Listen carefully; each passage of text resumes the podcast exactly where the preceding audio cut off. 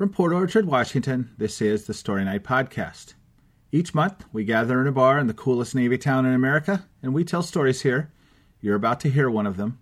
My name is Stephen Gardner, and I'm the host of the storytelling event, which happens in Bremerton, even though I'm recording this in Port Orchard. And the event, by the way, is known as Story Night. For those of you scoring at home, this is episode number 129. Well, Lottie frickin' da! This week's story comes from Kim Weaver. She told it in December 2019 in our Grand Slam event. Just as last week, I told you the theme that night was neighbors, and as it turns out, it still was neighbors. Kim was one of the few people, uh, was one of a few people, I should say, who before that month's event told me they were having trouble coming up with a story for the theme and I had to let it go because I had been through that process a few months before. It's it's an event you're selected to participate in, and it's kind of up to you to come up with a story for it. On other months, you can say, "I don't have a story, so I'm not going to participate." But on this one, you kind of had to come up with something, and so I didn't sound all that sympathetic. And as it turned out, I think uh, she did a pretty good job. I'll let you decide. Here's Kim. So, full disclosure, I was one of the storytellers who was not super thrilled with the theme tonight. Um, because I have spent most of my life with no neighbors. And so I was like, ah, I'm hamstrung here. It's, it's biased, it's rigged against me. Um, but my parents' house, uh, where I lived for the first 18 years of my life, was set in hundreds of acres of fields and farms and forests. And it was, even then, the nearest town was like five miles away, this teeny tiny little town that didn't even have a stoplight. And people were very few and far between. Our, our closest neighbor was this huge dairy farm. And other than that, there was just really no one around. And um, the best part about all of this was I was very poorly supervised. um, so from a really young age, my mom would just like throw me out the door with a you know bologna sandwich and say, you know, go have fun, come back when it's dark. And my dog and I would just run around in the in the forest and in the fields, and we could go up to the dairy farm anytime we wanted, and like the dog would roll in the cow poop and like chase the barn cats, and I'd feed the baby cows and climb this giant ladder and jump into the grain bin, which it's amazing I lived this long, right? Um, and so I mean, the I was never bored. Like there's always something to do, right? So I mean, I was I was never bored, but I wasn't exactly um, well socialized. Um, very poorly socialized. I'm sure that comes as a shock to all of you here.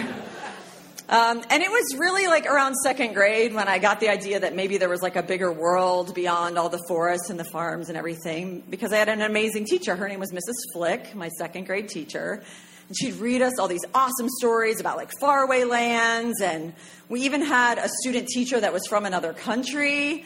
And like to top it all off, Mrs. Flick set us up with pen pals from Mars. Like, it's a real place. Look it up. It's Mars, Pennsylvania. It's a it's a small little town about 50 miles from the town where I grew up, and she knew a teacher there, and so we had these little pen pals and it was so awesome. And like, I was sure that my pen pal Amy was like the coolest person ever and that we were going to be best friends and she would understand me, my poorly socialized self. And I was just really sure that we were, you know, destined to be best friends.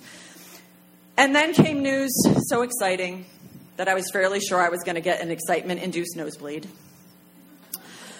Um, even though in our school Field trips didn't start until fourth grade. Mrs. Flick had worked her magic, and even though we were in second grade, we were going on a field trip. And all the little crazy kids like had these ideas about what they thought the field trip might be. Like they were like, "We're going to Pittsburgh to a Steelers game," and I'm like, "You're all ridiculous." And like in my heart of hearts, I was really hoping that we were going to Mars and that I would get to meet Amy, my pen pal, right?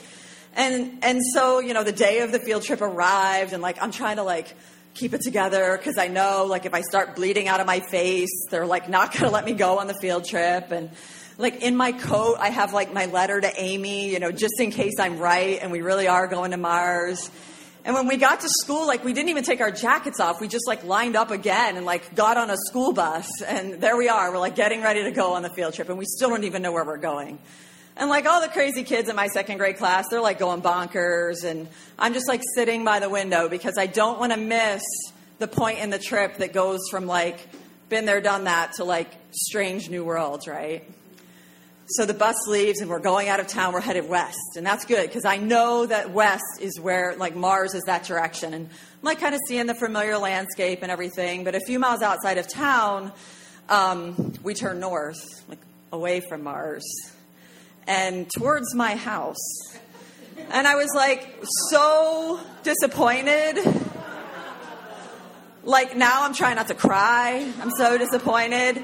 But then I'm also really confused. Like, we turned onto a road that does not have lines painted on it. Like, there is nothing down this road. Like, what are we even doing here? And I was really confused. And so, like, instead of getting more exotic, now the landscape's getting more and more familiar. And, like, we're going down the road towards my house. And, like, I can name all the farms that we're passing, like the families who live there, like the closest thing I have to neighbors.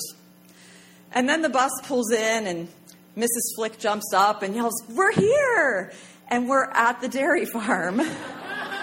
um, and my disappointment was just so complete. Um, and then I look out the window and there's my dog. and this is how I discovered that my dog was like going to the dairy farm without me while I was at school. and so she just is standing there looking really confused. And then like I get off the bus and she like mobs me. She's like all over me. She's like jumping on me and I'm really embarrassed. And so we're going on the tour. They don't even let us jump in the grain bin. It's like super lame. But of course the dog is still rolling in the in the cow poop and that was also really embarrassing. Um, and then my poor dog, like we had to get on the bus and leave and go back to school and my dog is just like howling so sad. And so looking back on this experience, like I guess I can say it certainly wasn't the field trip of my dreams, but I did spend the day with my best friend after all. Thank you.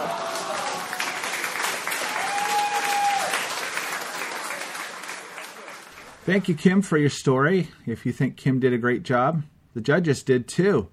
They ranked her the top storyteller that night. Story Night events are a partnership between Story Night and the Kitsap Regional Library. We have our events the first Thursday of every month at the Cloverleaf Sports Bar and Grill in Bremerton. Our next Story Night is March 5th, and the theme that night is Party. Story Night podcasts are available on all the apps, and I implore you to subscribe. StoryNight.org has a calendar that has dates for our events through the rest of the year and other storytelling events you might like to attend. On Facebook and on Twitter, our handle is Story Night Wa. Now, here's a snippet of what you'll hear next week. I struggled to try and figure out who am I in this conversation of identity was great because I said, wait, who am I? I looked at the question and I thought about how Joss Whedon talked about the benefit of being a geek. Thank you all for listening, and we look forward to hearing your story. Oh, actually, I don't think this one got the distance.